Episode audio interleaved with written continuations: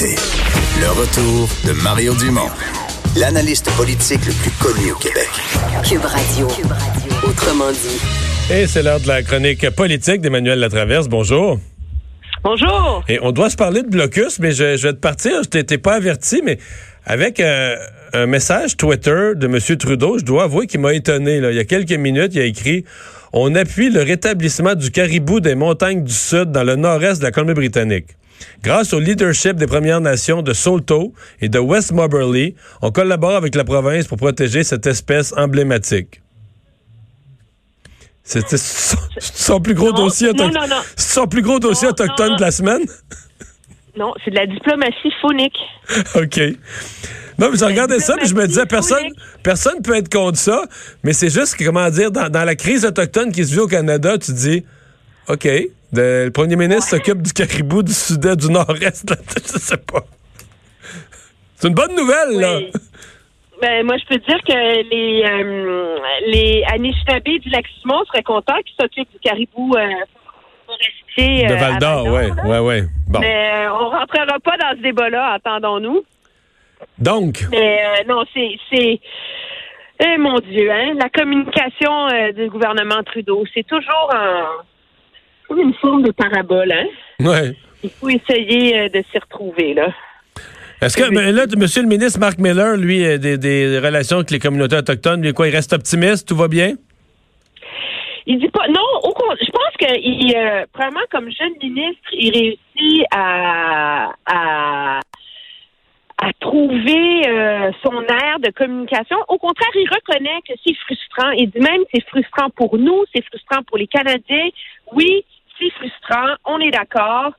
Euh, mais ce qui est intéressant par ailleurs, c'est que euh, il ajoute que selon lui, il n'y a aucune autre solution et que lui voit des progrès.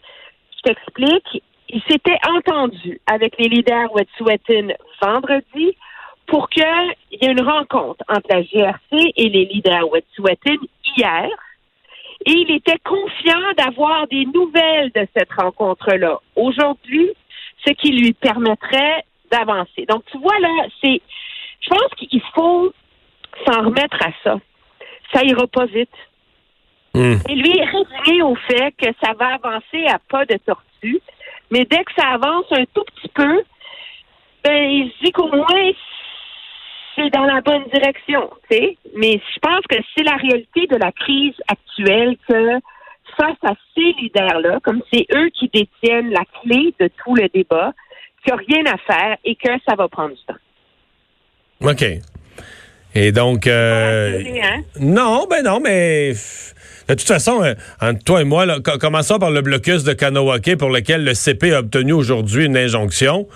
Je veux dire, euh, il arrivera rien, là.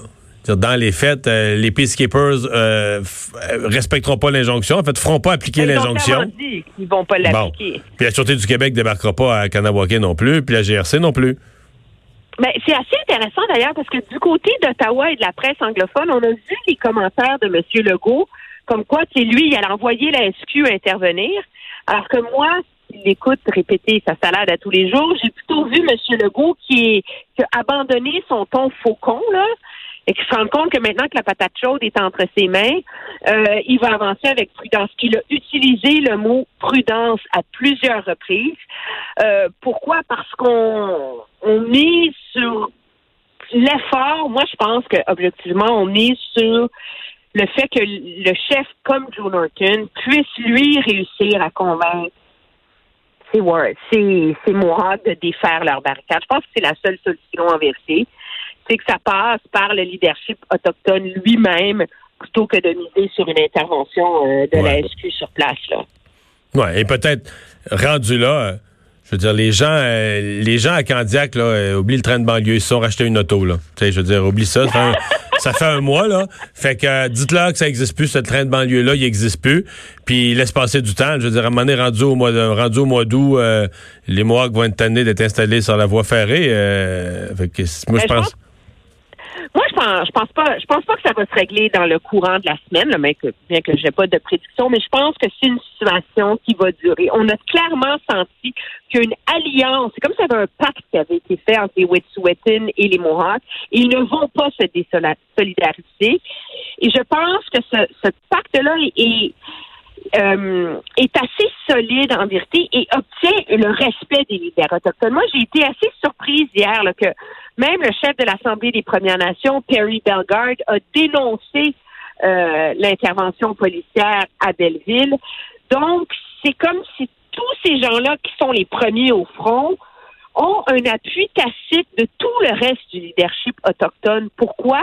Parce qu'ils sont tous conscients que le but, c'est de créer un moment où il va y avoir un avant et un après. Et que l'après soit un contexte où le gouvernement fédéral et les gouvernements provinciaux, finalement, n'auront pas le choix que de régler la question territoriale. Et c'est la raison pour laquelle, finalement, on sent cette très, très, très solide solidarité des Premières Nations, même si on n'est pas nécessairement d'accord avec les tactiques radicales utilisées par les Mohawks. Emmanuel, si on se rapporte à la formation du cabinet de M. Trudeau, euh, lorsqu'il a nommé ses ministres, euh, on disait le Canada est très divisé, donne un mandat à Christian Freeland pour vraiment vice-première ministre, mais surtout en charge d'une espèce de, grand plan pour l'unité canadienne, ramener euh, à bord dans le giron canadien avec un peu de bonne humeur l'Alberta, la Saskatchewan. Oublie ça. oui, c'est ça. L'unité canadienne, disons, à la, fin février, est en pire état qu'au jour d'élection. Hein? Oui, et à plusieurs égards. C'est sûr que moi, je pense que la décision euh, de la minière Tech Resources de retirer son projet de sable bitumineux vient, euh, excuse-moi, mais mettre beaucoup d'huile sur le feu des relations entre l'Alberta et le gouvernement fédéral. Moi, je pense qu'il y a une partie de poker politique là-dedans. C'est le choix de Jason Kenney d'avoir fait de ce projet-là une espèce de symbole d'unité canadienne, alors que la réalisation de ce projet, même s'il avait toutes les autorisations euh, du cabinet, était en suspens. C'était pas évident qu'il allait réussir à avoir le C'est pas clair qu'il y avait rentabilité, point là. C'est un symbole, c'est un symbole. Ils, se sont retirés. Mais ce qui est intéressant, c'est qu'en se retirant, ils ont, euh, ils ont un peu ouvert les vannes contre le gouvernement fédéral en disant qu'à un moment donné au Canada, il faut qu'il y ait un cadre réglementaire qui fait que des entreprises comme la leur sont capables d'aller de l'avant. Alors, il faut qu'il y ait un cadre qui permet de définir dans quel contexte on peut développer l'industrie pétrolière, dans quel contexte, c'est quoi les conditions pour développer euh, des mines de sable bitumineux, d'un concert avec les enjeux environnementaux et les enjeux autochtones. Et là, ce qu'on voit, c'est que cette espèce d'équilibre qu'a promis M. Trudeau, c'est totalement effondré, là. Et c'est ça qui est grave, je pense, au-delà de la prise de bec entre l'Alberta et le gouvernement euh, fédéral, c'est que c'est quand même une espèce de pierre d'assise du développement et des investissements au Canada, la recherche de cet équilibre-là, et on voit qu'il ne tient pas. Et je pense que là où la crise autochtone actuelle fait le plus mal à M. Trudeau, c'est qu'on est quand même une fédération qui a besoin d'un premier ministre qui est capable de négocier avec des provinces. Et là, lui a perdu, je peux utiliser le mot autorité morale, mais a perdu son autorité face à ses homologues provinciaux. Et donc, ça va énormément, je pense, compliquer maintenant les rapports entre le gouvernement fédéral et les provinces. Et ça, ça peut fragiliser l'unité nationale. Ouais. Donc, ça va être long, quatre ans, M. Trudeau, si euh, tous, les, euh, tous les trimestres ressemblent à ce qu'on vient de vivre. Oui, non, euh, moi, je dis, si ça se poursuit comme ça, je doute que ça dure quatre ans. Oui, c'est ça l'affaire. Merci, Emmanuel. Très bien, au revoir. Alors, euh, on regarde vers les États-Unis ce soir. Oui, parce que c'est le dixième débat démocrate ce soir et c'est quand même un débat capital parce qu'on sait que Bernie Sanders s'est distancé dans les derniers sondages. Euh, alors, ce sera euh, très important pour les autres de disons, de gagner. Entre autres, Mike Bloomberg, qui sera peut-être pas la victime ce soir. À mon avis, toutes les flèches seront dirigées vers Bernie Sanders, qui va affronter quand même Amy Klobuchar. Il faut, quand même qu'il prouve, Bloomberg, que l'autre soir, c'était juste, juste un mauvais soir. Juste un faux pas et qu'il a repris le rythme. Alors, évidemment, Joe Biden aussi, sa campagne qui est à risque. Alors, ce soir, 8 h sur le réseau CBS en Caroline du Sud. Merci Vincent. Merci à vous d'avoir été là. On se retrouve demain 15 h.